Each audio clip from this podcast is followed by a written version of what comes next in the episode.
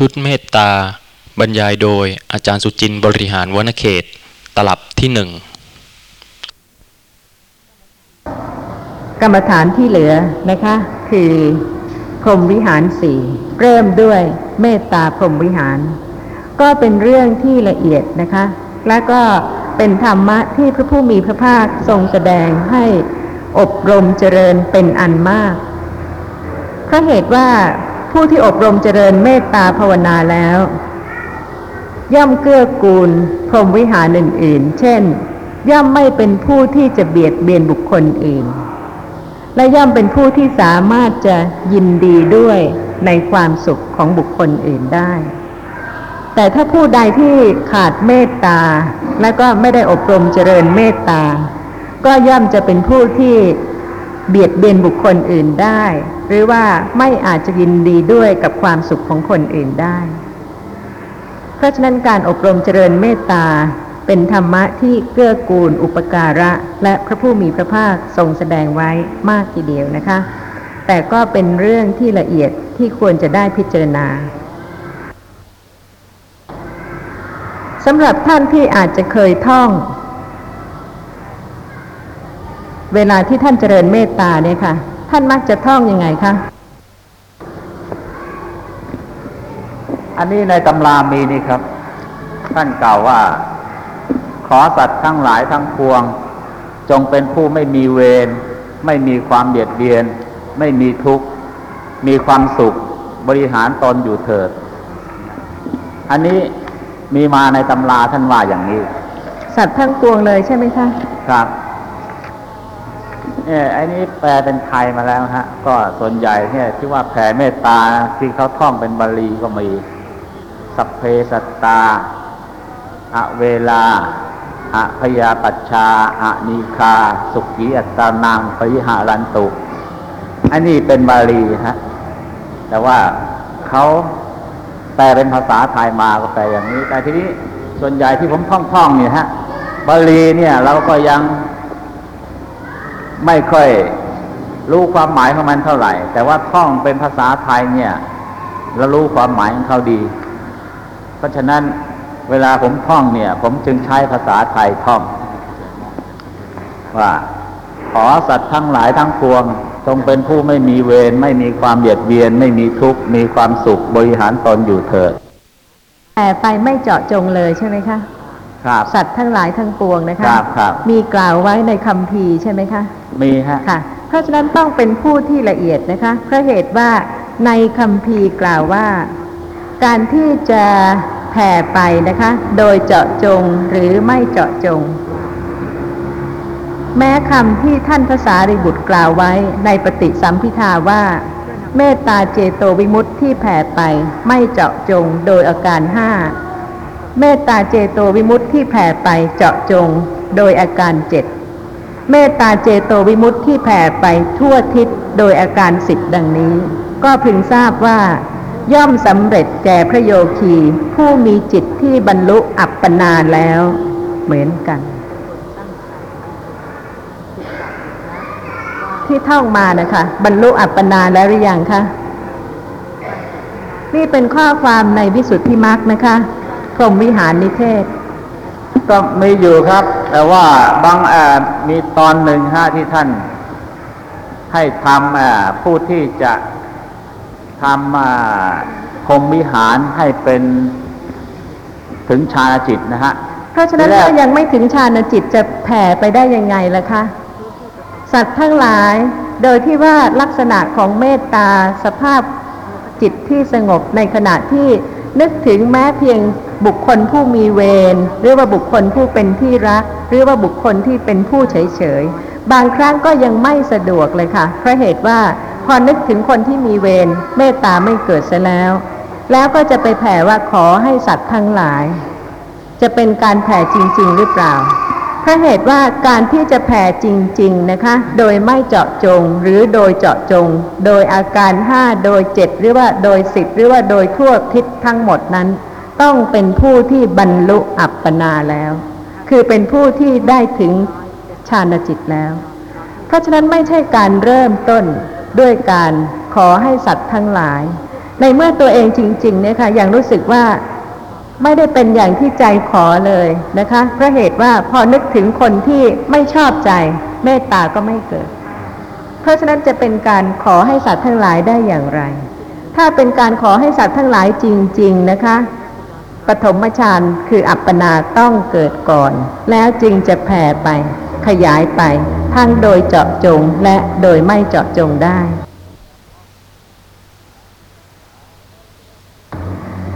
เพราะฉะนั้นการอบรมเจริญภาวนาเป็นเรื่องละเอียดค่ะ จะได้ยินได้ฟังใครบอกว่าอย่างไร หรือให้ท่องว่าอย่างไร แต่ต้องเป็นผู้ที่รู้จักตนเองตามความเป็นจริงว่า จิตสงบที่ประกอบด้วยเมตตานั้น คืออย่างไร และเริ่มเจริญขึ้นถูกต้องอย่างไร เพราะฉะนั้นในขั้นแรกนะคะ ยังไม่ต้องนึกถึงสัตว์ทั้งหลายเพราะเหตุว่าไม่จริง จิตยังไม่สามารถที่จะสงบได้ เวลาที่นึกถึงผู้ที่เป็นที่รัก เกิดความยินดีเป็นโลภะเป็นความพอใจ ไม่ใช่เมตตา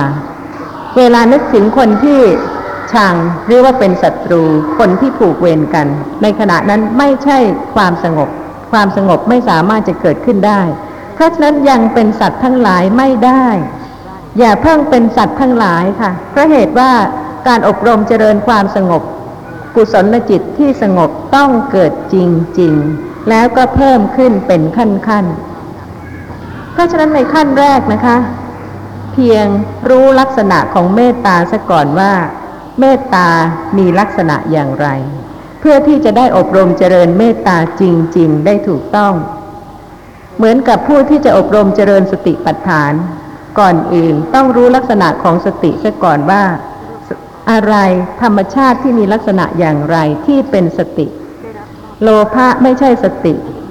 การตรึกนึกคิดต่างๆ เรื่องนั้นเรื่องนี้ไม่ใช่สติปัฏฐาน แต่สติปัฏฐานต้องเป็นสภาพธรรมะที่ไม่หลงลืม ระลึกรู้ลักษณะของสิ่งที่ปรากฏ ฉันใด ผู้ที่จะอบรมเจริญเมตตาเนี่ยค่ะ อย่าเพิ่งรีบร้อนไปท่องโดยที่ความสงบไม่ได้เกิดขึ้นจริง ๆ นะคะ แต่จะต้องเริ่มจากการรู้ลักษณะของเมตตาซะก่อน ข้อความในอัธสาลินี อัตถกถาพระธรรมสังคณีปกรณ์ พระบาลีนิเทศอโทสะมีข้อความว่า ที่ชื่อว่า ไมตรี เนื่องด้วยเป็นกิริยาที่สนิทสนม อาการเมตตาชื่อว่า กิริยาที่สนิทสนม ภาวะแห่งจิตอันเมตตาให้เป็นไปแล้ว มีความพรั่งพร้อมด้วยเมตตาชื่อว่าความสนิทสนม ที่ชื่อว่าการเอ็นดูด้วยอัตถะว่า คอยปกป้อง อธิบายว่า คอยคุ้มครอง อาการที่คอยปกป้องชื่อว่า กิริยาที่เอ็นดู ภาวะแห่งจิตที่คอยปกป้องชื่อว่าความเอ็นดู ที่ชื่อว่าความแสวงหาประโยชน์เกื้อกูล เนื่องด้วยคอยแสวงหาแต่ประโยชน์เกื้อกูล ที่ชื่อว่าความสงสารเนื่องด้วยคอยหวั่นไหวตามไปด้วย ด้วยบททั้งหมดเหล่านี้ ตรัสถึงเมตตาอันถึงขั้นอุปจาระและ อัปปนานั่นเอง ด้วยบทที่เหลือตรัสถึงอโทสะอันเป็นโลกิยะและโลกุตระเพราะฉะนั้นก่อนอื่นนะคะ ให้ชินกับลักษณะของเมตตาจริง ๆ แล้วก็พิจารณาสภาพของจิตอาการของจิตในขณะนั้นว่า ประกอบด้วยเมตตาจริง ๆ หรือเปล่า แล้วจึงจะเริ่มเจริญเมตตาได้ ตั้งต้นเริ่มจากบุคคลใด เป็นขั้นๆที่จะพึงเป็นไปได้ เพราะฉะนั้นอย่าเพิ่งรีบร้อนนะคะ แต่ก่อนอื่น แม้ในขณะนี้ค่ะ ขอให้พิจารณาพยัญชนะที่ว่าที่ชื่อว่าไมตรีเนื่องด้วยเป็นกิริยาที่สนิทสนมกำลังนั่งกันอยู่นะคะ ในที่นี้หลายคน มีความรู้สึกเป็นมิตร เหมือนเพื่อนแท้ เพื่อนสนิท มีความสนิทสนมกันด้วยใจจริงหรือเปล่าสองคนและชาวปากสถานค่ะาด้วยใจจริงนะคะ ในขณะนั้นนะคะ คือลักษณะของเมตตา ไม่ต้องคนไกลนะคะ คนที่กำลังอยู่เฉพาะหน้า ลองพิจารณาไปแต่ละท่านแต่ละบุคคล พราะเหตุว่าในโลกนี้ค่ะ ย่อมมีบุคคลต่างๆ บางท่านเป็นผู้ที่มีฐานะดี บางท่านเป็นผู้ที่มีฐานะฝืดเคือง ยากไร้นะคะ มีอัธยาศัย มีกิริยามารยาทมีความรู้ มีความคิด มีการสะสมมาต่างๆกัน เพราะฉะนั้นความรู้สึกของท่านเนี่ยค่ะ เป็นมิตร สนิทสนม จริงใจ แท้จริง กับบุคคลแต่และบุคคลซึ่งมีอัธยาศัย มีฐานะ และมีกริยาอาการที่ปรากฏต่างๆกันหรือเปล่า นี่เป็นการเริ่มที่จะรู้จักลักษณะของเมตตานะคะ คือความรู้สึกที่เป็นมิตร ไม่ว่าท่านจะประสบพบเห็นใคร ในห้องนี้นอกห้องนี้นะคะ ตามถนนหนทาง ในรถประจำทาง มีความรู้สึกอย่างนี้หรือเปล่าคะเป็นเพื่อนเป็นมิตร มองดูให้ทั่วค่ะ อย่าเว้นนะคะ เดี๋ยวพอถึงคนนี้มีความรู้สึกเป็นมิตรสนิทสนมได้เพราะเหตุว่าคุ้นเคยพบกันมาหลายปี พอถึงอีกคนหนึ่ง ได้ยินเคยพูดอะไรที่ไม่ถูกใจนะคะ หลายหลายครั้งบ่อยๆ ครั้ง ก็คงจะต้องข้ามบุคคลนี้ไป แล้วก็ไปมองดูบุคคลอื่น ว่ามีความรู้สึกเป็นมิตร มีอาการสนิทสนมที่จริงใจหรือเปล่า ถ้ามิฉะนั้นแล้วนะคะ เมตตาก็จะเจริญไม่ได้ และก็ยังไม่ต้องไปท่องถึงสัตว์ทั้งหลายเพราะเหตุว่าไร้ประโยชน์ ในเมื่อบุคคลที่กำลังเห็นอยู่เดี๋ยวนี้นะคะ เวลาที่มองแล้วอาจจะเกิดความขุ่นเคืองใจ เพราะฉะนั้นจะไปถึงสัตว์ทั้งหลายได้อย่างไร ยังไม่ใช่สัตว์ทั้งหลายจริง ๆ เพราะฉะนั้นอย่าเพิ่งสัตว์ทั้งหลายจนกว่าอัปปนาจะเกิดฌานจิตเกิดแล้วจึงจะแผ่ได้เพราะเหตุว่าเมตตาพรหมวิหารเนี่ยค่ะ เป็นพรหมวิหารที่กว้างขวางหาประมาณไม่ได้ แต่ต้องเริ่มจากเมตตาจริง ๆ ใช่ครับ เพราะว่าผู้ที่จะหวังได้ฌานจิต ก็ต้องปฏิบัติไปตามขั้นตอน แต่ว่าจุดประสงค์ของผมเนี่ยฮะไม่ได้หวังที่จะต้องการได้ฌานจิต ค่ะ แต่ยังเป็นสัตว์ทั้งหลายไม่ได้ เพราะเหตุว่าต้องถึงฌานจิตเสียก่อน แล้วจึงจะเป็นสัตว์ทั้งหลายได้ แผ่ไปได้ เพราะฉะนั้นที่ว่าผมว่าท่องว่าสัตว์ทั้งหลายเนี่ยจุดประสงค์ของผมก็คือว่า ผมคิดว่าขณะที่ท่องขณะนั้นจิตเป็นกุศลครับคือเป็นว่ากุศลแล้วก็เวลาที่เห็นคนที่เป็นศัตรูหรือนึกถึงคนที่เป็นศัตรู เกิดความขุ่นเคืองใจ หรือว่าเป็นไปนึกได้ถึงครับคะเป็นไปได้ฮะเป็นไปได้ก็อย่าเพิ่งไปสัตว์ทั้งหลายสิคะเพราะไม่จริงนี่คะก็ถ้าขมาณะสัตว์ทั้งหลาย แต่พอนึกถึงศัตรูก็ขุ่นเคือง แล้วก็จะเป็นสัตว์ทั้งหลายได้ยังไง ก็ ประโยชน์มันเอากันที่ว่าตอนขณะที่ท่องขณะนั้นจิตมันเป็นกุศลฮะคือจุดประสงค์ที่ท่องน่ะ ก็ต้องการเพียงแค่นี้ฮะค่ะ แล้วก็จะเป็นไปไม่ได้ ถ้าไม่ได้เริ่มอย่างถูกต้อง โดยที่รู้ลักษณะของเมตตาจริงก็เริ่มต้นเนี่ยอ่าในตำราท่านก็กล่าวไว้เหมือนกันนะครับ คือแผ่ให้กับตัวเองก่อนนะฮะ เมื่อแผ่ให้กับตัวเองแล้ว จึงแผ่ให้กับสำหรับที่ว่าแผ่ให้ตัวเองนะคะ ก็มีข้อความว่ายังไม่สำเร็จประโยชน์ จนกว่าจะมีเมตตาต่อบุคคลอื่น จริงๆเพราะเหตุว่าที่ใช้คำว่าแผ่ให้กับตนเองนั่นหมายความถึงเตือนให้ระลึกถึงตนเท่านั้น นี่ก็เป็นข้อความที่กล่าวไว้ในตำราค่ะ เพราะฉะนั้นเรื่องของการอบรมเจริญเมตตาต้องเป็นเรื่องที่พิจารณาโดยละเอียด ทุกวรรคตอนนะคะ อย่าข้ามเอ้ยผมและคิก็ดต้ว่าองอบรมเจริญจริง ๆ เป็นการพิสูจน์ค่ะ ถ้าปากว่าสัตว์ทั้งหลาย แต่ใจจริงยังไม่สัตว์ทั้งหลาย ก็อย่าไปท่องว่าสัตว์ทั้งหลาย ก็แผ่ให้กับตนเองนะจุดประสงค์ก็เพื่อที่จะทำสีมะสัมเพคะอย่าเพิ่งค่ะ สีมาสัมเพทะนั่นกี่บุคคลคะสี่ครับ ค่ะ ใครบ้างคะ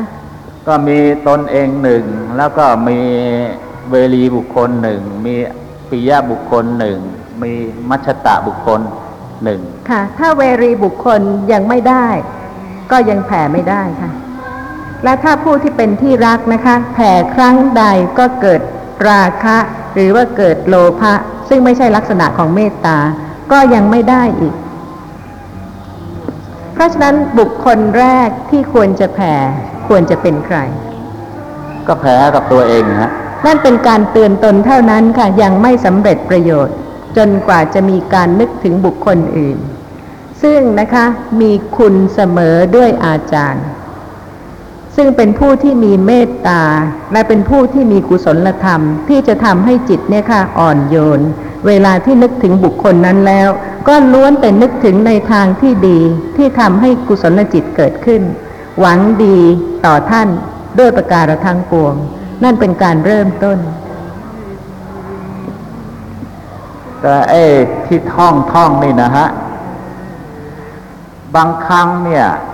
มันก็ยากอยู่นะฮะ ที่เราจะนึกถึงว่า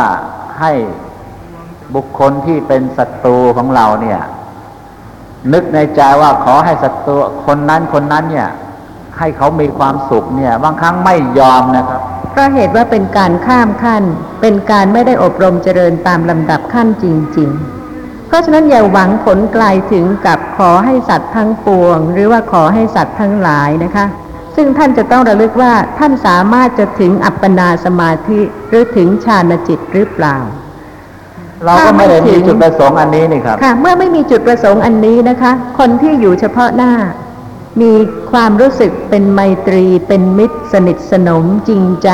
ไม่ว่าชาติชั้นวันณะใด ผิวพรรณวันณะใด เป็นมิตรหรือว่าเป็นศัตรูก็แล้วแต่ที่กำลังอยู่เฉพาะหน้า มีความรู้สึกเมตตาได้ไหมนี่เริ่มอย่างนี้ค่ะ ก็บางครั้งเนี่ยเฉพาะหน้ามันไม่มีสัตว์ไม่มีบุคคล ยาก ก็มีไหมเช่นคะอยู่ยังไงถ้าไม่มีสัตว์ไม่มีบุคคลก็บางทีเราขับรถอยู่กลางถนนอย่างนี้เราก็ขับไปเรื่เป็อยนๆก็ไปไม่เห็นค่ะมีนะฮะคนอื่นที่ขับข้างหน้าข้างหลังก็มี คนที่ยืนอยู่ข้างๆถนนก็มี ใช่ครับ แต่ว่ามันไม่ได้มาอ่าเกี่ยวข้องไม่ได้มา เกี่ยวแล้วโดยการเห็น จะต้องมีสติสัมปชัญญะที่จะรู้ถึงสภาพของจิตนะคะ ที่เป็นกุศลที่สงบและมีความรู้สึกเป็นมิตร ไม่ใช่ว่าเพียงมองตาก็โกรธ อย่างนั้นนะไม่ได้เจริญเมตตาแน่ หรือว่าเพียงใครพูดผิดหูสักคำหนึ่งก็ทนไม่ได้ ขณะนั้นก็ไม่ใช่การอบรมเจริญเมตตาแล้ว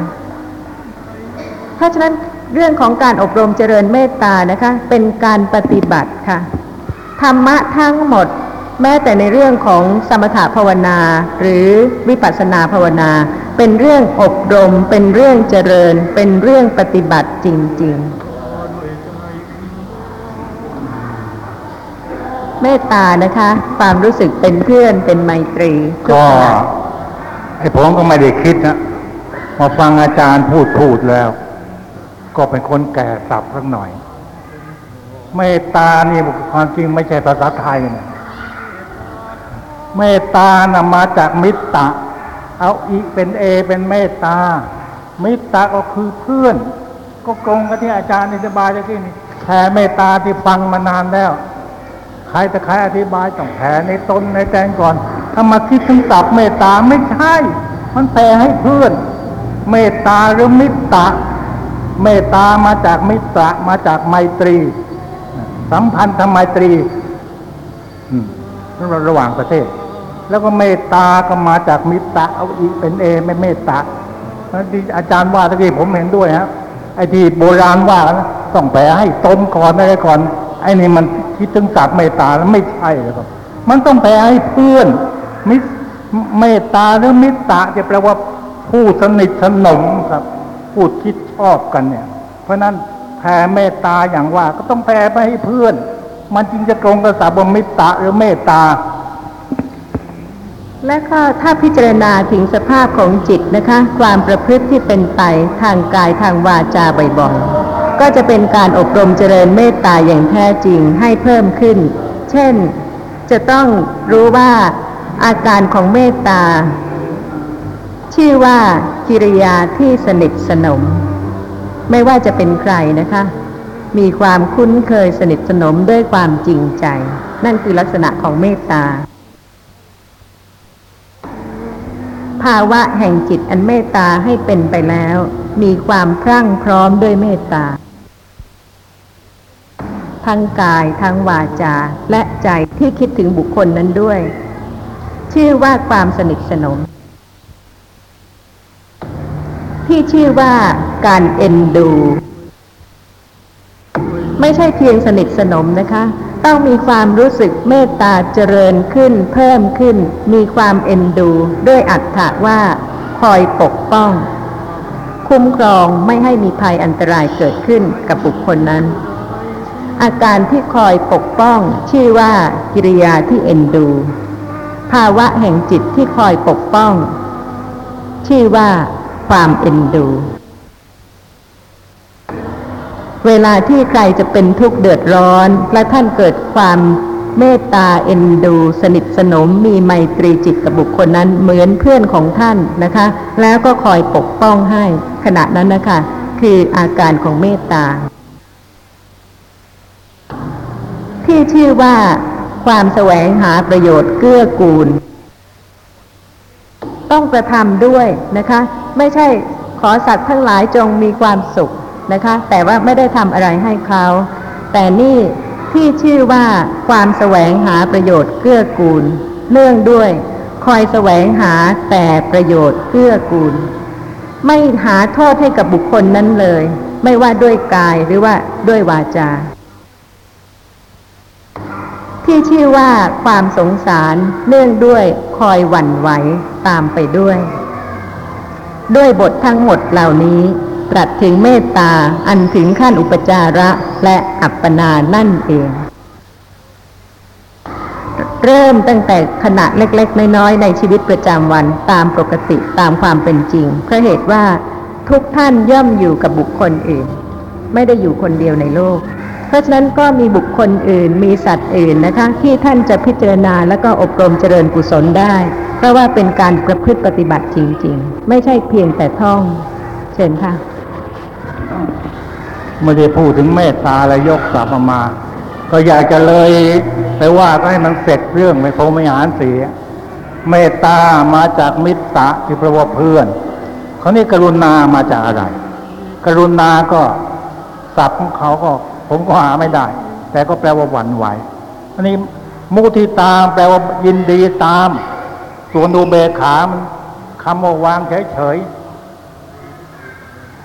ก็ก็ก็แปลกันมาอย่างนั้น แต่ความจริงมันศัพท์ของมันยังไง ผมก็จำผมก็ไม่รู้เหมือนกัน แต่มุติตามแปลว่ามุตตาแปลว่าบันเทิง แล้วก็อีกคำหนึ่งครับ ก็ภาษาอื่นจะเป็นยังไงไม่รู้ แต่ว่าภาษาบาลีนี่ มันมีคำอยู่สักสามอย่างนะสหาย สุหัชชา มิตตะอะ มันแปลต่าง ๆ กันนะสหายเนี่ยแปลว่าสหะอายะ คนที่ไปด้วยกันสหะแปลว่าด้วยกัน คนที่ไปเที่ยวด้วยกัน แล้วก็น่าเรียกว่าสหายเนี่ยมันเป็นศัพท์อย่างนี้ครับ แต่ภาษาฝรั่งมันมีคำเดียวที่เท่าที่ผมรู้ แต่บาลีมันมีถึงสามคำก็นี่สุหัชชะหัตชามันแปลว่าหัวใจมันแปลว่าใจ สุหัตชาก็แปลว่าคนใจดี นี่ก็เป็นเพื่อนชนิดหนึ่ง แล้วก็มิตรที่ว่าตะกี้เนี่ย คนที่คิดเชื่อสนิทสนมเพราะนั้นมันมีสามอย่าง อย่างในที่มาพุทธเจ้าตรัสไว้ว่าจีรับปวาสิงบุริสังทุรโตโสติมากตัง ยาติมิตาสุหัตชาจะอาภินันติอากตัง บุญกุศลย่อมรับรอง เหมือนอย่างบุรุษที่มาจากไปแรมคืนมาจากไกลๆ เหมือนอย่างเพื่อนสหายรับรองนี่นี่บาลีว่าอย่างนี้นะครับ เพราะนั้นเป็นคำแปลของสหาย สหายแปลว่าผู้ย่วมอยู่ไปด้วยกันผู้เที่ยวด้วยกัน ไอ้นักไปโน่นไปนี่ด้วยกันนี่เดียวสหาย ไอ้มิตรหมายความคนสนิทคิดชอบ ไอ้สุหัชชานะแปลว่า คนมีใจดี แต่ว่าไอ้สองประเภทนั้นก็ต้องใจดีเหมือนกันแต่ว่าศัพท์มันว่าอย่างนั้น ข้อความในวิสุทธิมรรค สมาธินิเทศตมวิหารนิเทศ ได้แสดงลักษณะ และก็รสะคือจิตนะคะ และอาการที่ปรากฏ และประทัดฐานะคือเหตุใกล้ของพรมวิหารทั้งสี่มีข้อความว่า เมตตา มีความเป็นไปโดยอาการประพฤติเกื้อกูลเป็นลักษณะ มีการน้อมเข้าไปซึ่งประโยชน์เกื้อกูล ในสัตว์ เป็นรสะคือเป็นจิต มีการบำบัดความอาฆาตเป็นอาการปรากฏ มีการเห็นความที่สัตว์เป็นที่ชอบใจ คือไม่โกรธเคือง ไม่ขุนเคืองในขณะนั้น เป็นประทัดฐานเป็นเหตุใกล้ให้เกิด มีการเข้าไปสงบพยาบาท เป็นสมบัติ มีความเกิดความเสน่หา เป็นวิบัติ เรื่องของจิตใจ ระวังยาก นะคะเพราะเหตุว่าเคยชินกับการที่จะเป็นอกุศล ไม่โลภะก็โทสะหรือโมหะเพราะฉะนั้นเรื่องของกุศลเนี่ยค่ะซึ่งจะอบรมเจริญให้มีมากขึ้นได้ ก็จะต้องเป็นปัญญาที่ประกอบพร้อมด้วยสติสัมปชัญญะที่จะรู้ลักษณะของจิตในขณะนั้นว่าเป็นกุศลหรือเป็นอกุศล ว่าขณะใดที่มีความประพฤติเกื้อกูลจริง ๆ นะคะ ไม่ใช่ด้วยความพอใจหรือว่าด้วยความเป็นพวกพ้องในขณะนั้นเป็นลักษณะของเมตตา มีการน้อมเข้าไปซึ่งประโยชน์เกื้อกูลในสัตว์เป็นจิต ไม่หาโทษความเดือดร้อนให้บุคคลนั้นเลย มีการบำบัดความอาฆาต เป็นอาการปรากฏ นี่เป็นสิ่งที่สำคัญนะคะเพราะเหตุว่าสภาพปรมัตธรรมของเมตตาก็คืออโทสะเจตสิกเพราะฉะนั้นขณะใดเนี่ยค่ะที่มีความอาฆาต พยาบาท ขุนเคืองใจ ขณะนั้นไม่ใช่ลักษณะของเมตตา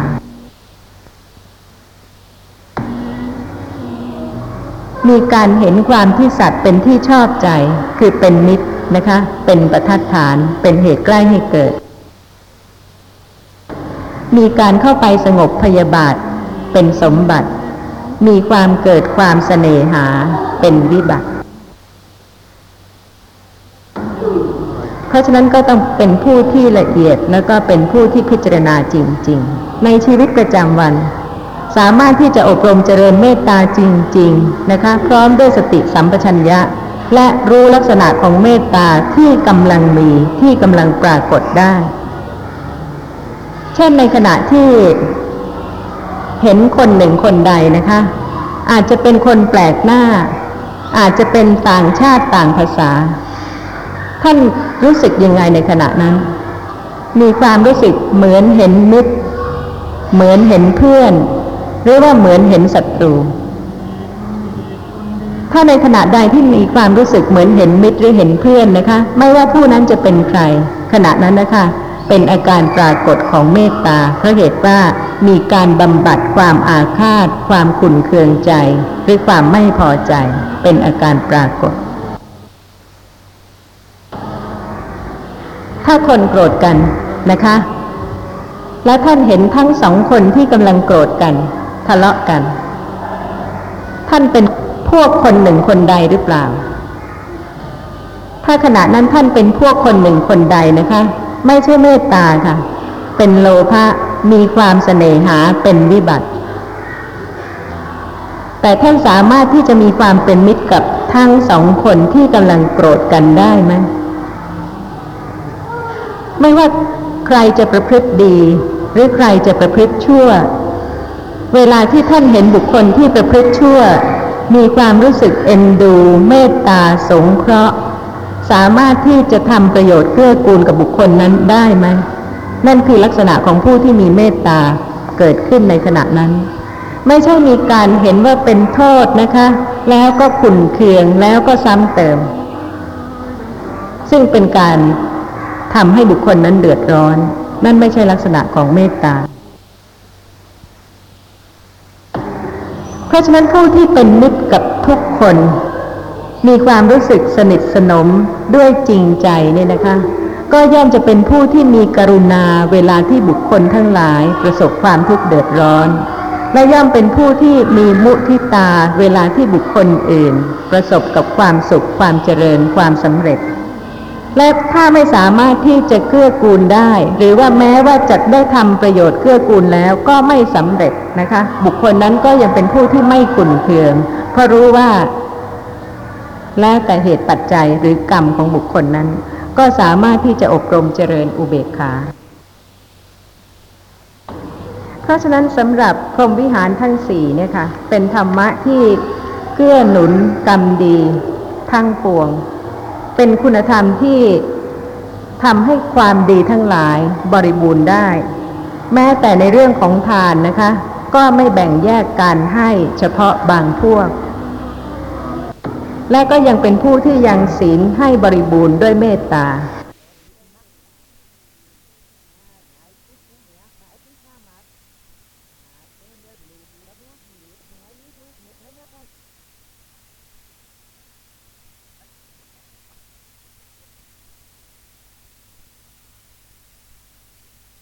ที่ศีลให้บริบูรณ์ด้วยเมตตา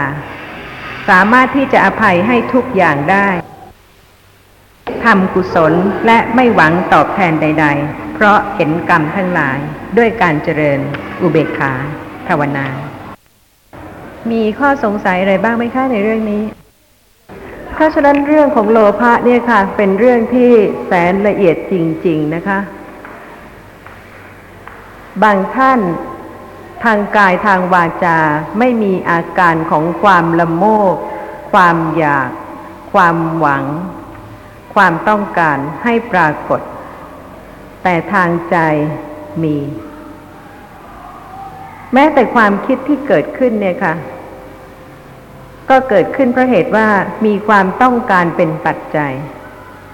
เพราะฉะนั้นบางคนนะคะอาจจะมี การกระทำทางกาย หรือว่าคำพูดทางวาจา ซึ่งอาจจะดูน่าเลื่อมใส แต่ว่าใจจริงของบุคคลนั้นนะคะ ใครจะรู้ว่ามีความหวัง มีโลภะมีความละโมบ มีความปรารถนา มีความต้องการอะไรบ้างหรือเปล่า แต่ผู้ที่อบรมเจริญปัญญานะคะ ต้องเห็นโทษอย่างละเอียดของอกุศล แล้วก็ ควรที่จะขัดเกลาเพราะเหตุว่าถ้ายังเป็นผู้ที่ไม่อิ่มในโลภะในความต้องการ ก็ไม่มีวันที่จะหมดโลภะแต่ถ้าเป็นผู้ที่ไม่อิ่มในกุศลธรรมนะคะ เพื่อที่จะขัดเกลากิเลสจริง ๆ วันหนึ่งก็สามารถที่จะดับกิเลสได้เป็นสมุทเฉดข้อสำคัญคือต้องเห็นอกุศลตรงตามความเป็นจริงว่า เป็นสภาพธรรมะที่ควรที่จะขัดเกลาให้ละคลายให้เบาบาง จนกระทั่งสามารถที่จะดับได้เป็นสมุทเฉดแต่การที่จะละคลายขัดเกลาอากุศลให้เบาบาง เป็นสิ่งที่ละเอียดและก็ยากนะคะ แม้แต่ในเรื่องของเมตตา ถ้าท่านสามารถที่จะรู้ลักษณะของเมตตาจริง ๆ ซึ่งต่างกับลักษณะของโลภะเพราะเหตุว่าลักษณะของโลภะนั้นเป็นอกุศลค่ะ หนักแล้วก็เดือดร้อนดิ้นรนกระสับกระส่าย ไม่สงบ ไม่ว่าโลภะจะเกิดขึ้นในขณะไหน ก็ทำให้จิตเนี่ยค่ะ กระสับกระส่ายหวั่นไหวเดือดร้อนมากหรือน้อยตามกำลังของโลภะ แต่ถ้าเป็นเมตตานะคะ ต้องเป็นลักษณะของกุศลที่เบา แล้วก็สบาย ไม่เดือดร้อน ไม่กระสับกระส่าย มีความปรารถนาดี มีความหวังดี มีความเป็นเพื่อนจริง ๆ ทางตาทางหูด้วยนะคะ ไม่ใช่เฉพาะทางใจเพียงแค่นึกเพราะเหตุว่าทางตาเนี่ยค่ะ ต้องเห็นแน่นอน แล้วก็สิ่งที่ปรากฏให้เห็นก็เป็นสัตว์บุคคลต่างๆกัน ทางหูคำพูดของแต่ละคนก็ต่างกันอีก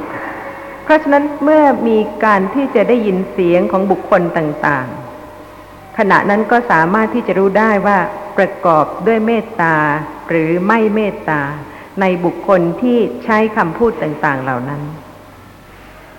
นี่เป็นการอบรมเจริญเมตตาจริง ๆนะคะ ในชีวิตประจำวัน ซึ่งมีตาเห็นมีหูได้ยินสัตว์บุคคลต่างๆ อยู่ตลอดเวลา และก็ควรจะเป็นผู้ไม่อิ่ม ในการอบรมเจริญเมตตาให้มีมากขึ้น ถ้ารู้ว่าสามารถที่จะมีเมตตากับบุคคลนี้ได้นะคะ ไม่ควรที่จะพอใจเพียงมีเมตตากับบุคคลนี้ได้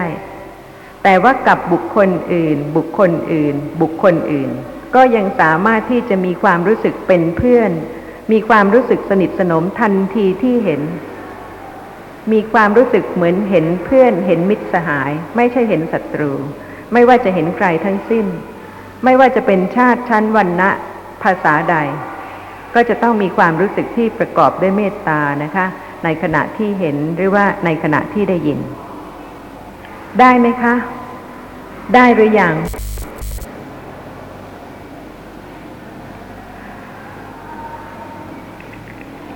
อาที่อาจารย์ได้กล่าวว่า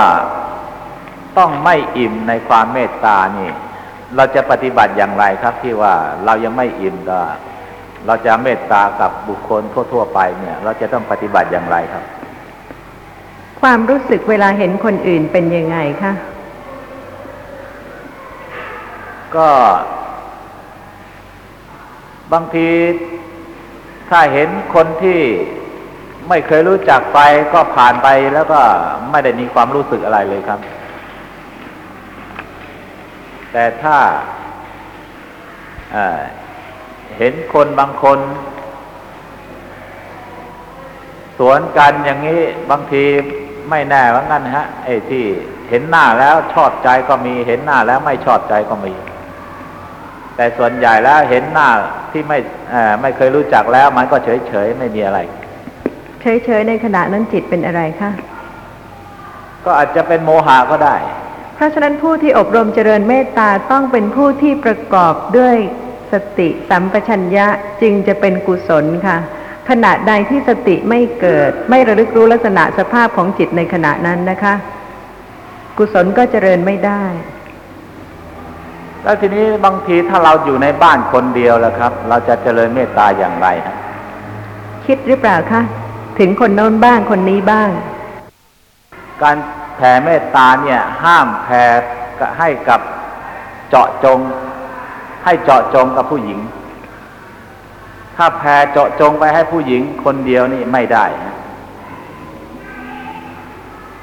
ตัวอย่างในนั้นท่านกล่าวว่า มีคนหนึ่งแผ่เจาะจงให้กับผู้หญิงออขอประทานโทษนะคะ แผ่อีกแล้วค่ะ ต้องเข้าใจความหมายของคำว่าแผ่เสียก่อนนะคะ เวลาที่ปฐมฌานเกิด โดยที่มีนิมิตของกสินเป็นอารมณ์ แล้วจึงแผ่ได้ เพราะเหตุว่ามีความชำนาญ แล้วก็จิตจะสงบโดยการที่สามารถที่จะ ขยายนิมิตนั้นทำให้เป็นผู้ที่มีความชำนาญในการเข้า ในการนึกถึง ในการออก ในการพิจารณาสำหรับกสินแต่สำหรับเมตตาเนี่ยค่ะ ที่จะแผ่ไปอย่างนั้นได้เนี่ยนะคะ ก็จะต้องได้ถึงปฐมฌานหรือว่าอัปปนาสมาธิเสียก่อน เพราะฉะนั้นเวลาที่ท่านผู้ฟังบอกว่า ท่านอดท่องไม่ได้ ท่องคือคิด ไม่มีใครสามารถที่จะบังคับความคิดได้ ลองเปรียบเทียบนะคะ กับการเจริญสติปัฏฐานว่า ขอให้บรรลุมรรคผล พูดอย่างนี้ค่ะ ทั้งวัน ขอให้บรรลุมรรคผล ขอให้บรรลุมรรคผลนิพพาน ขอให้บรรลุมรรคผลนิพพาน จะบรรลุมรรคผลนิพพานไหมเพียงกล่าวว่าขอให้บรรลุมรรคผลนิพพานฉันใด ถ้าเพียงแต่ขอให้ สัตว์ทั้งหลายทั้งปวง มีความสุข เพียงแต่กล่าวอย่างนั้นนะคะ และสัตว์ทั้งหลายทั้งปวง จะมีความสุขไหม เวลาที่เวลาเห็นสัตว์ หรือบุคคลสักคนหนึ่งก็โกรธ เป็นไปได้ครับเพราะฉะนั้นจะจะท่องเหมือนอย่างท่องว่าขอบรรลุมรรคผลนิพพานไหมคะ หรือว่าเมื่อเข้าใจแล้วว่าสติมีลักษณะอย่างไร ไม่ต้องขอค่ะ สติระลึกรู้ลักษณะของสภาพธรรมะที่กำลังปรากฏ รู้ลักษณะของสิ่งที่ปรากฏทางตาบ้าง ทางหูบ้าง ทางจมูกบ้าง ทางลิ้นบ้าง ทางกายบ้าง ทางใจบ้าง ไม่ต้องขอเลย นั่นเป็นเหตุที่จะทำให้รู้ชัดในลักษณะของสภาพธรรมะที่กำลังปรากฏ ฉันใด เวลาที่เห็นใคร หรือแม้แต่นึกถึงใคร เพราะว่าวันหนึ่งวันหนึ่งเนี่ยค่ะ ต้องมีนึกถึง นึกถึงเพื่อนบ้าง นึกถึงญาติบ้าง นึกถึงศัตรูบ้าง นึกถึงแม้ผู้ที่เป็นที่รักที่พอใจบ้าง ปัญญาก็จะต้องรู้ในขณะนั้นว่าเป็นโลภะหรือว่าเป็นเมตตาเพราะว่าถ้าจะเป็นผู้ที่อบรมเจริญเมตตาจริง ๆ นะคะ เมตตาจะเพิ่มขึ้น แม้ในคนซึ่งเคยเป็นที่รัก เมตตาซึ่งเป็นฝ่ายกุศลเนี่ยค่ะจะเกิดขึ้นแทนโลภะมูลจิต เพราะฉะนั้นต้องค่อยๆ อบรมไปนะคะ ทีละเล็กทีละน้อยโดยการที่รู้ลักษณะสภาพของเมตตาจริงๆ เพราะเหตุว่าการอบรมเจริญภาวนา มีข้อความในอัธสาลินีว่า อธิบายนิเทศปฏิสังขารพละทุกกะนะคะ วินิจฉัยในนิเทศแห่งภาวนาพละว่าคำว่าภาวนาการเจริญได้แก่การเพิ่มขึ้นคำว่าพหุลีกรรมมัง การทำให้มากได้แก่การทำบ่อยๆ ภาวนาคือการเจริญได้แก่การเพิ่มขึ้น เวลาที่นึกถึงใคร สติสัมปชัญญะต้องเกิดค่ะ เพื่อที่จะรู้ว่าขณะนั้น จิตที่นึกถึงบุคคลนั้นเป็นโลภะมูลจิต หรือว่าเป็นโทสะมูลจิต หรือว่าเป็นเมตตา นั่นเป็นการอบรมเจริญเมตตาจริง ๆ ถ้าท่องอย่างนี้ค่ะ ก็เหมือนกับขอให้บรรลุมรรคผลนิพพาน ไม่เหมือนเหรอคะ ไม่เหมือนยังไงคะ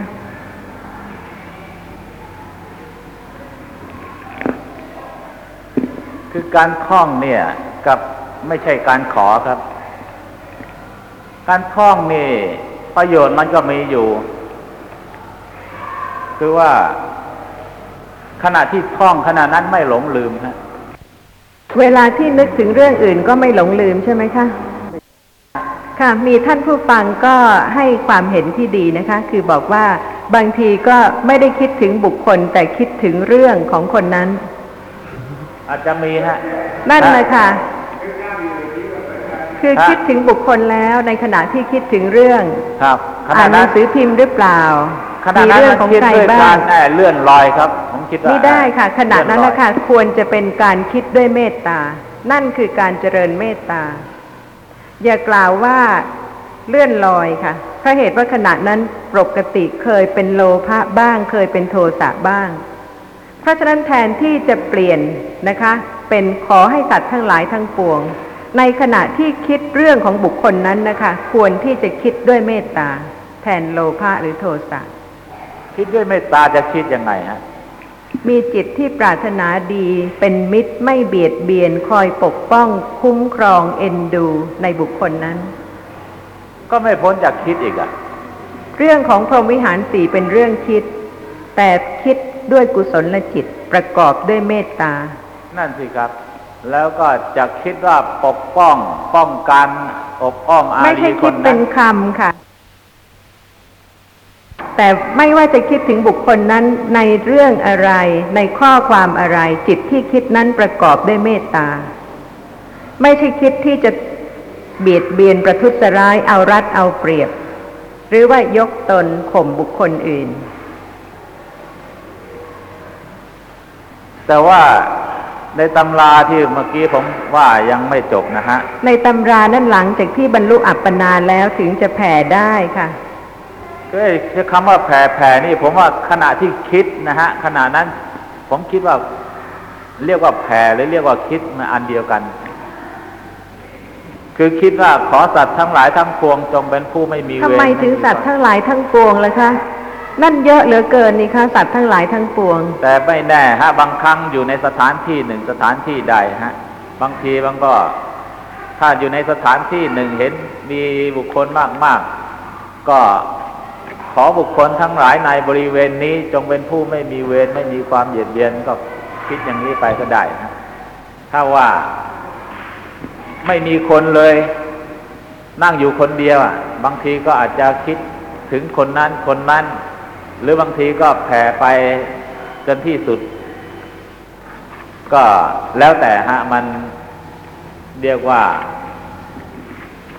คิดไปเนี่ย มันไม่ใช่จุดประสงค์ไม่ได้ ต้องการที่จะอ่าหวังทานจิตฮะต้องการจุดประสงค์ก็คือว่า ขณะที่คิด ขณะนั้น จิตมันเป็นกุศลมาแทนอกุศล ถ้าไม่ได้คิดนะฮะจิตมันก็เป็นอกุศลตลอด ทีนี้ถ้าคิดว่า ขอบุคคลทั้งหลายจงเป็นผู้ไม่มีเวรอย่างเงี้ยขณะนั้นจิตมันก็ยังเป็นกุศลมาแทนอกุศล แน่ใจเลยคะส่วนใหญ่ครับ ดิฉันก็ยังไม่เข้าใจว่าทำไมถึงจะต้องการให้ นึกว่าสัตว์ทั้งหลายทั้งปวง โดยที่ว่าไม่พิจารณาสภาพของจิตที่เป็นปกติประจำวันนะคะ ว่าเคยคิดถึงใคร แล้วก็พิจารณาให้ชัดเจนว่าในขณะที่กำลังคิดถึงบุคคลนั้นนะคะ จิตเป็นกุศลหรือว่าเป็นอกุศลก่อน มันยากกว่าครับเพราะเหตุว่านั่นเป็นการท่องจึงง่าย แต่การอบรมเจริญเมตตาจริง ๆ ยาก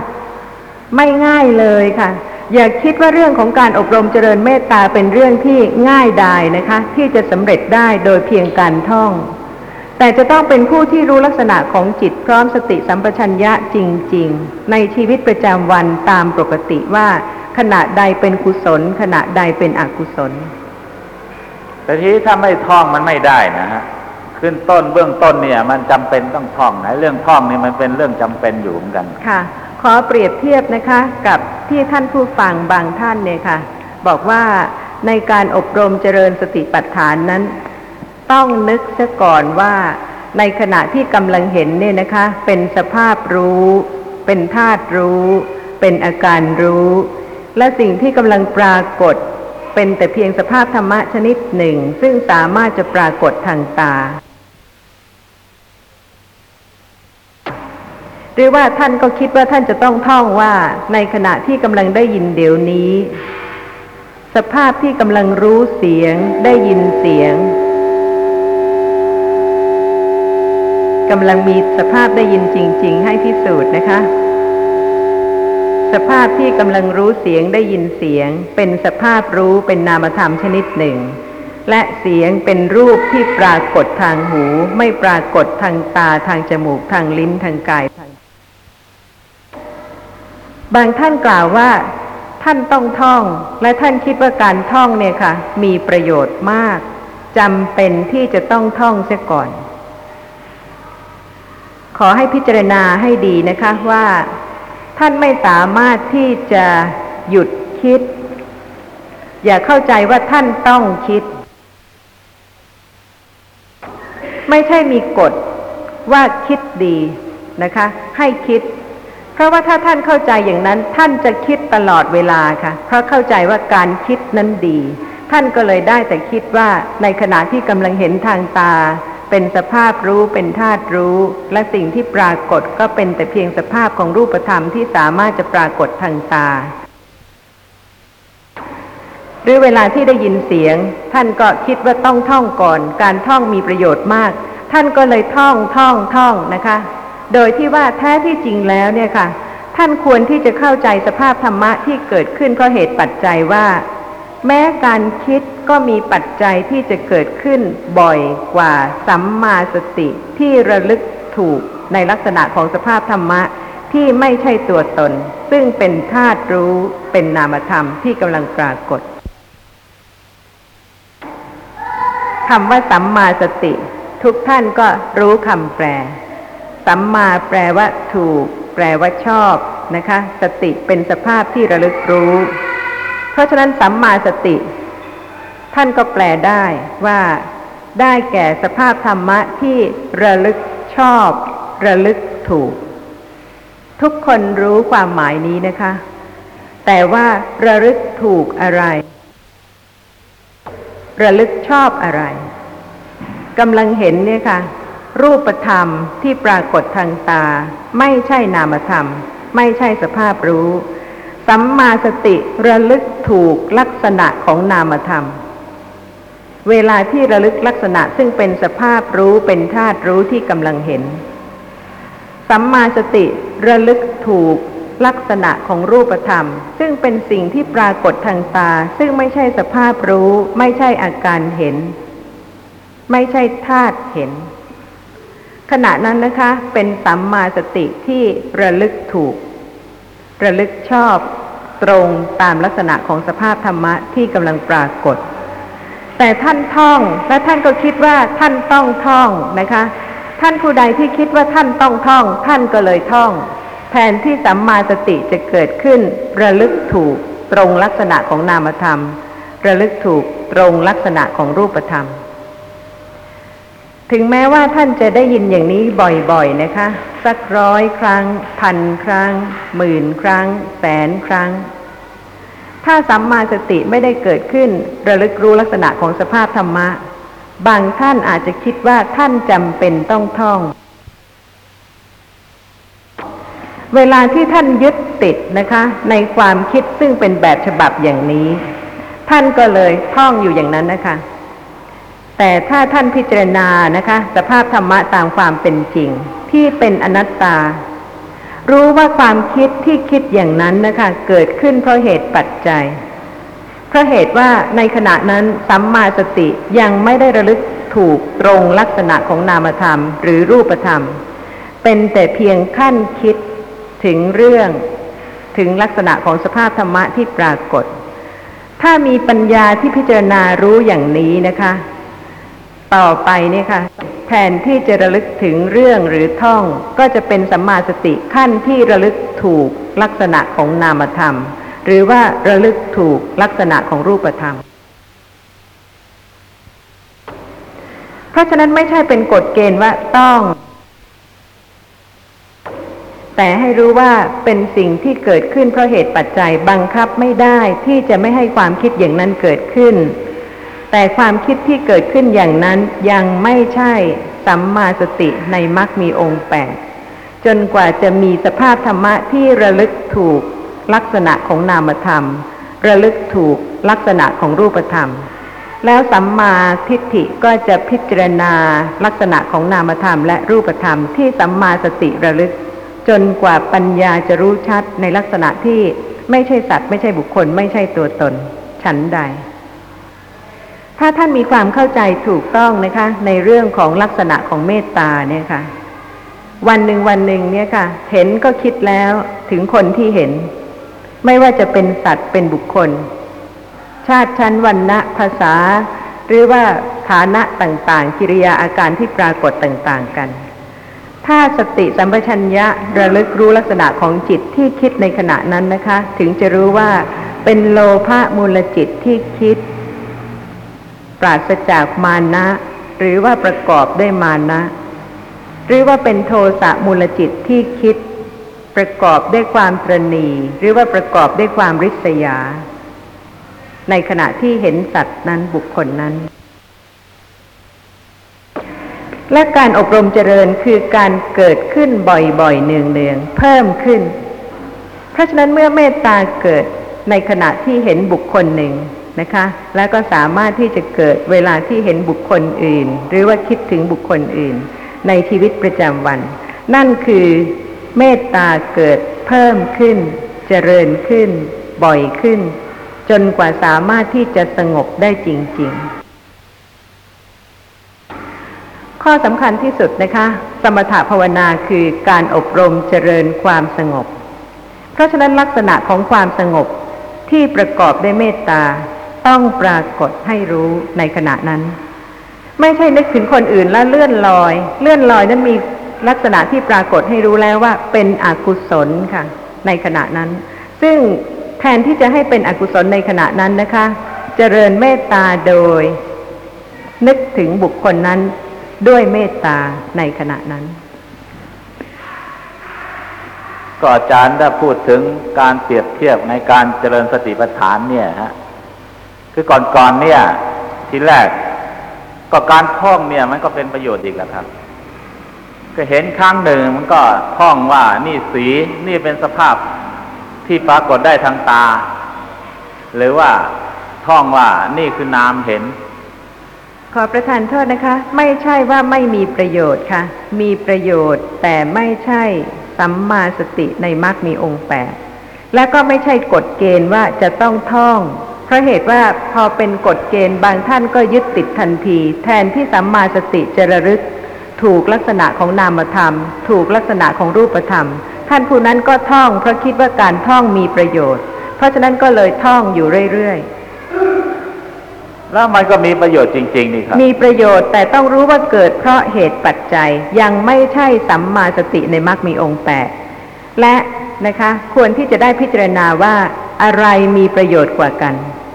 สัมมาสติที่เป็นสัมมาสติในมรรคมีองค์แปดที่ระลึกถูกลักษณะของนามธรรม ระลึกถูกลักษณะของรูปธรรม ในขณะที่ไม่ใช่ท่อง อันนั้นมีประโยชน์กว่าหรือเปล่า อันนี้แน่นอนครับค่ะแต่ว่าปัญญาเพราะฉะนั้นเขายังไม่ถึงนี่ครับ ไม่ถึงก็แสดงว่ามีเหตุปัจจัยให้คิด แต่ในขณะนั้นปัญญาต้องรู้ด้วยว่ายังไม่ใช่สัมมาสติในมรรคมีองค์แปด เพราะฉะนั้นนะคะ ในขณะใดซึ่งมีปัจจัยที่จะให้สัมมาสติระลึกถูก ขณะนั้นนะคะจะทราบว่าปัญญาที่จะอบรมเจริญขึ้นได้ คือในขณะที่สัมมาสติระลึกถูกลักษณะของนามธรรม หรือระลึกถูกลักษณะของรูปธรรม ซึ่งไม่ใช่ท่อง ก็ถ้าอ่า ท่องไปบ่อยๆ นานๆ จนกระทั่งสติมันเกิดบ่อยครั้งเข้ามากครั้งเข้าเขาก็พิจารณาด้วยความชำนาญของค่ะเขาเองชำนาญในการคิด แต่ไม่ใช่ชำนาญที่สติจะระลึกถูกลักษณะของนามธรรมและรูปธรรม ถ้าสติเกิดมากแล้วก็เป็นอ่าขณะที่คิดก็รู้ว่าขณะที่คิดนะมันก็เป็นเพียงนามธรรมชนิดหนึ่ง มันเป็นรู้รู้ได้เหมือนกันนี่ครับ นั่นไม่ควรที่จะเข้าใจว่า เป็นสิ่งที่จะต้องกระทำนะคะ แต่ควรที่จะเข้าใจให้ถูกว่าขณะนั้นเกิดขึ้นเพราะเหตุปัจจัย ใช่ไหมคะ ที่คิดเกิดขึ้นนะคะ จะคิดอย่างไรก็ตาม เป็นสภาพธรรมะที่เกิดขึ้นเพราะเหตุปัจจัย แล้วปัญญารู้ต่างหากว่านี่ไม่ใช่สัมมาสติที่ระลึกถูก ในลักษณะของนามธรรม หรือในลักษณะของรูปธรรม ปัญญาที่รู้อย่างนี้นะคะ พิจารณาอย่างนี้เข้าใจอย่างนี้จะเป็นปัจจัยให้สัมมาสติระลึกถูกลักษณะของนามธรรม และลักษณะของรูปธรรม แต่ถ้าท่องไปเฉยๆอยู่เรื่อยๆ แล้วก็คิดว่าเป็นขั้นการท่องมีประโยชน์ เมื่อเห็นประโยชน์ซะอย่างนี้แล้ว ก็จะไม่มีสัมมาสติที่ระลึกถูกลักษณะของนามธรรม และลักษณะของรูปธรรม ถ้าท่องบ่อยเข้า จนกระทั่งสติเกิดบ่อยขึ้น แล้วก็วันหนึ่งจะต้องรู้ได้ครับว่าสัมมาสติจะต้องเกิดขึ้นได้ ท่องหรือว่าพิจารณารู้ว่า ขณะที่กำลังท่องไม่ใช่สัมมาสติที่ระลึกถูก ไม่ใช่ท่องสิครับ คือว่าในเมื่อท่องไปบ่อย ๆ เนี่ย ท่องไปก่อนที่แรกแรกๆนะฮะมันไม่ใช่ว่าท่องวันหนึ่งได้หลาย ๆ ครั้งหรอกวันหนึ่งวันหนึ่งมันก็หลงลืมกันไปเรื่อยฮะขณะที่ ท่องได้ขณะนั้นก็แสดงว่าเขาขณะนั้นไม่ได้หลงลืมนะฮะขณะนั้นมีสติแล้วถึงจะค่ะท่องแต่ได้ไม่ใช่สติที่เป็นสัมมาสติในมรรคมีองค์แปดใช่ครับ แต่ว่าขั้นแรกเนี่ย แล้วถ้าสติมันเกิดบ่อยๆเข้าบ่อย ๆ เข้าทีนี้ขณะที่ท่องขณะนั้นเขาก็ระลึกได้ว่าอ่าลักษณะที่ท่องนั่นน่ะ มันก็เป็นเพียงนามธรรมชนิดหนึ่งสมมาสติมันก็จะเกิดต่อไปครับ ถ้าแทนที่ท่านจะเสียเวลานานในการท่องนะคะ แล้วก็สัมมาสติเนี่ยค่ะ เริ่มระลึกรู้ลักษณะของนามธรรม แม้ว่ายังไม่ชัด แม้ว่ายังไม่ตรง แม้ว่ายังไม่ถูก แต่ก็เริ่มที่จะน้อมไปรู้ลักษณะของนามธรรม โดยที่ในขณะนั้นไม่ใช่ท่อง ดีกว่าที่จะคิดว่าต้องท่องเสียก่อน หรือว่าดีกว่าที่จะไปยึดติดว่าท่องมีประโยชน์ แล้วแต่สติจะเกิด ถ้าเป็นสติที่เป็นสัมมาสติที่สามารถระลึกถูกลักษณะของนามธรรม ขณะนั้นดีที่สุดแล้วค่ะ แน่นอนครับถ้าว่าระลึกได้พิจารณาได้ว่าสภาพที่ปรากฏนั่นน่ะ มันเป็นรูปเป็นหรือเป็นนามนั่นน่ะ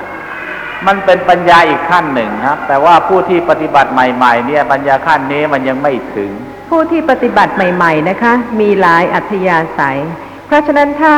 ได้เข้าใจให้ถูกต้องว่าสัมมาสติมีลักษณะอย่างไร แม้ว่าในตอน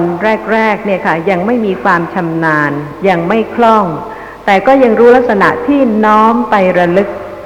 เพื่อที่จะรู้ลักษณะที่เป็นนามธรรมที่กำลังเห็นหรือว่าที่กำลังได้ยิน แต่ว่ายับยั้งการคิดไม่ได้ แต่อย่าไปถือเป็นประโยชน์จนกระทั่งเป็นกฎเกณฑ์ว่าจะต้องคิด มาก ๆ เพื่อที่จะให้เป็น